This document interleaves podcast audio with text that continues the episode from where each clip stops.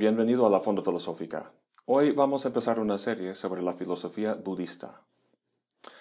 Hace varios años tomé un año sabático que pasé viajando en varios países de Asia, Tailandia, Laos, Camboya, Vietnam, Myanmar y Nepal. Por donde iba encontraba templos budistas muy bellos.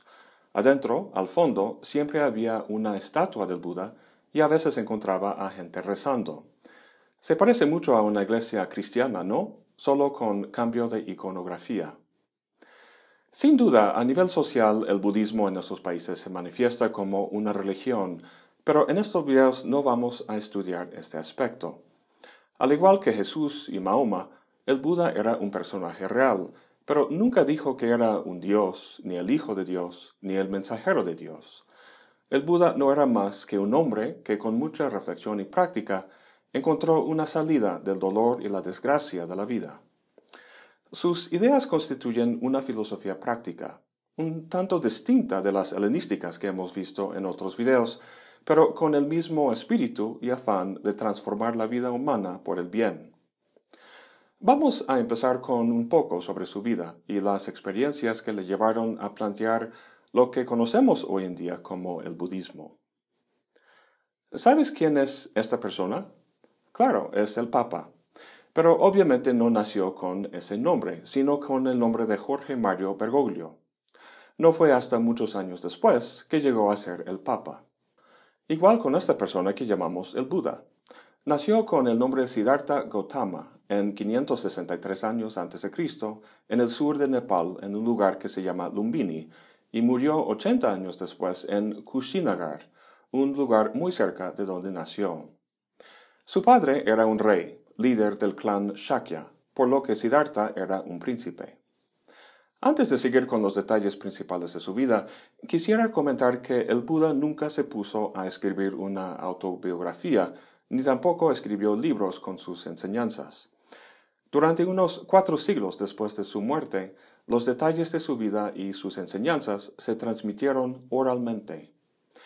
Luego, en el primer siglo antes de Cristo, hubo un concilio que se dedicó a asentar toda esta información por escrito. Como suele suceder con grandes personajes como el Buda o Cristo, la repetida transmisión de los detalles por sus seguidores termina con una versión de su vida bastante embellecida, que constituye casi una mitología. En el caso del Buda, cuentan que una noche su madre tuvo un sueño muy vivo en el que un elefante blanco se metió en su vientre y que diez meses después nació el Buda por el lado de su madre. Esto se parece mucho a Jesús siendo concebido por un espíritu y nacido de una virgen. Es fácil decir que todo esto es puro cuento, sin base alguna en la realidad. Pues obvio, hay que leer este tipo de cuento no literalmente, sino simbólicamente. Literalmente, el Buda nació como cualquier otro niño, Simbólicamente, lo representan naciendo del lado de su madre porque a ese nivel del cuerpo se encuentra el chakra del corazón. En el hinduismo, y recordemos que el Buda nació en una cultura hindú, los chakras simbolizan los diferentes niveles o estados que el espíritu o la fuerza vital puede manifestar. Son siete chakras en total, que van desde la pelvis hasta la cabeza. Los primeros tres simbolizan la autoconservación, el sexo y el poder, energías propias del mundo físico y la existencia terrenal. El siguiente es el chakra del corazón, lo cual simboliza un plano más espiritual y en el hinduismo connota la compasión. Bueno, en todo caso, cuando nació, un profeta dijo que Siddhartha llegaría a ser o bien un rey o un monje que salvaría al mundo. Su papá obviamente quería que en su momento tomara su lugar como rey.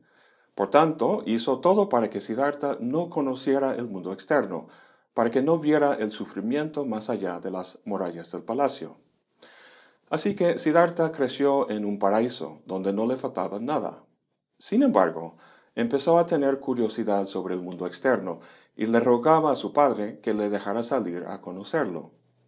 Por fin su padre dijo que sí, pero le dio órdenes al chofer que lo llevara solo a lugares bellos y placenteros. En diversos viajes a los alrededores del palacio, Siddhartha vio mucho que era bello, pero también cosas no tan agradables, un hombre viejo, una persona enferma y un cadáver. Jamás había visto cosas así. Preguntándole a su chofer sobre lo que había visto, respondió que la vejez, la enfermedad y la muerte son parte de la vida, que ni siquiera un príncipe los puede evitar. Siddhartha siguió viviendo en el palacio, pero estas experiencias le habían perturbado, y llegó el momento en que ya no podía seguir. Una noche, con la ayuda de su chofer, escapó del palacio y se convirtió en un monje o ascético, como algunos que había visto en sus viajes anteriores. Más adelante veremos las enseñanzas del Buda, que consisten principalmente en lo que se llaman las cuatro nobles verdades y el noble camino óctuple.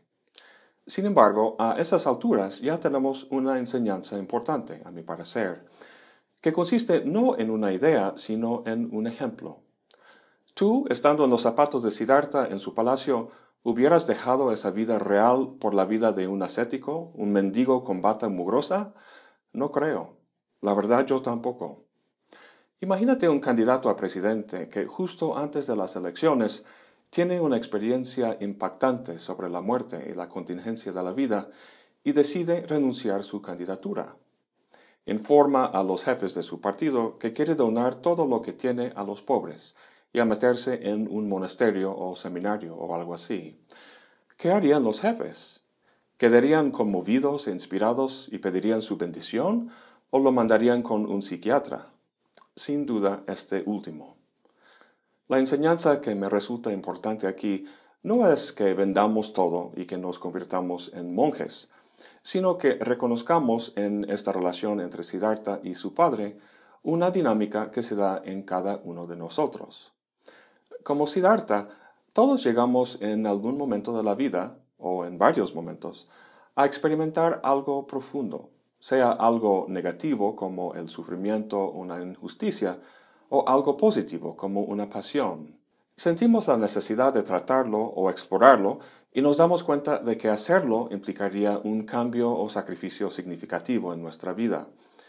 Como el padre de Siddhartha, tendemos a ocultar de la vista este tipo de experiencias a distraernos al ir de compras, ver películas, juegos de video, hacer pilates, en fin, las mil y una cosas que hacemos para evitar tratar las cuestiones realmente profundas de la vida. Afortunadamente, Siddhartha resistió esa tentación. A la edad de 29 años dejó su vida privilegiada, incluyendo su esposa e hijo, y se fue al mundo. Se sumó a la tradición espiritual de su época, la del hinduismo, Buscando iluminarse, aprendió y puso en práctica un ascetismo, tanto espiritual como corporal. Por un lado, aprendió cómo controlar y centrar su mente a través de la meditación yoga. También intentó controlar su cuerpo, al negarle cada vez más el alimento y el confort. Se había mortificado tanto que llegó al punto de verse como un esqueleto y casi murió. La tradición cuenta que una niña de una aldea cercana le dio leche y un pudín de arroz, con el que Siddhartha cobró fuerza nuevamente. Se dio cuenta de que el camino del ascetismo no estaba acercándole a su deseo de iluminación. Se sentó debajo de un árbol de higuera y decidió no levantarse hasta haber logrado la iluminación. De acuerdo con la tradición, pasó 49 días de meditación, reflexión, pruebas de tentación y por fin alcanzó su meta. Se había sentado debajo del árbol como Siddhartha y se levantó como el Buda. El nombre Buda viene de la raíz Bud, que significa despertar. El Buda entonces es el despierto, y aquello que alcanzó fue nirvana. Ahora bien, en Occidente traducimos la palabra nirvana como iluminación. En inglés es enlightenment. En estos dos términos encontramos la metáfora de la luz, metáfora muy común en discursos religiosos y filosóficos. En la Biblia, Jesús es la luz que ilumina el camino de uno. Hay que tener fe en Él para lograr esa iluminación. En la famosa caverna de Platón, la mayoría están en las oscuras entrañas de una caverna, tomando como realidad el baile de sombras sobre una pared. Tras la mayútica socrática, la cual significa literalmente dar a luz, uno puede lograr salir de la caverna a la plena luz del día, que consiste en un conocimiento de las ideas platónicas. Y luego está la ilustración del siglo de las luces, que con la razón pretendía iluminar y así disipar la superstición y dominación de épocas oscuras anteriores. Al traducir nirvana como iluminación, estamos asemejando la experiencia del Buda con las connotaciones que acabo de comentar, y en general está bien, pero es importante advertir unas diferencias. Primero, muchos han comentado las semejanzas en las vidas de Jesús y el Buda. Ya hemos comentado el simbolismo de su nacimiento y las profecías de que serían salvadores del mundo. Además, Jesús empezó su misión a los 30 años de edad, Siddhartha a los 29.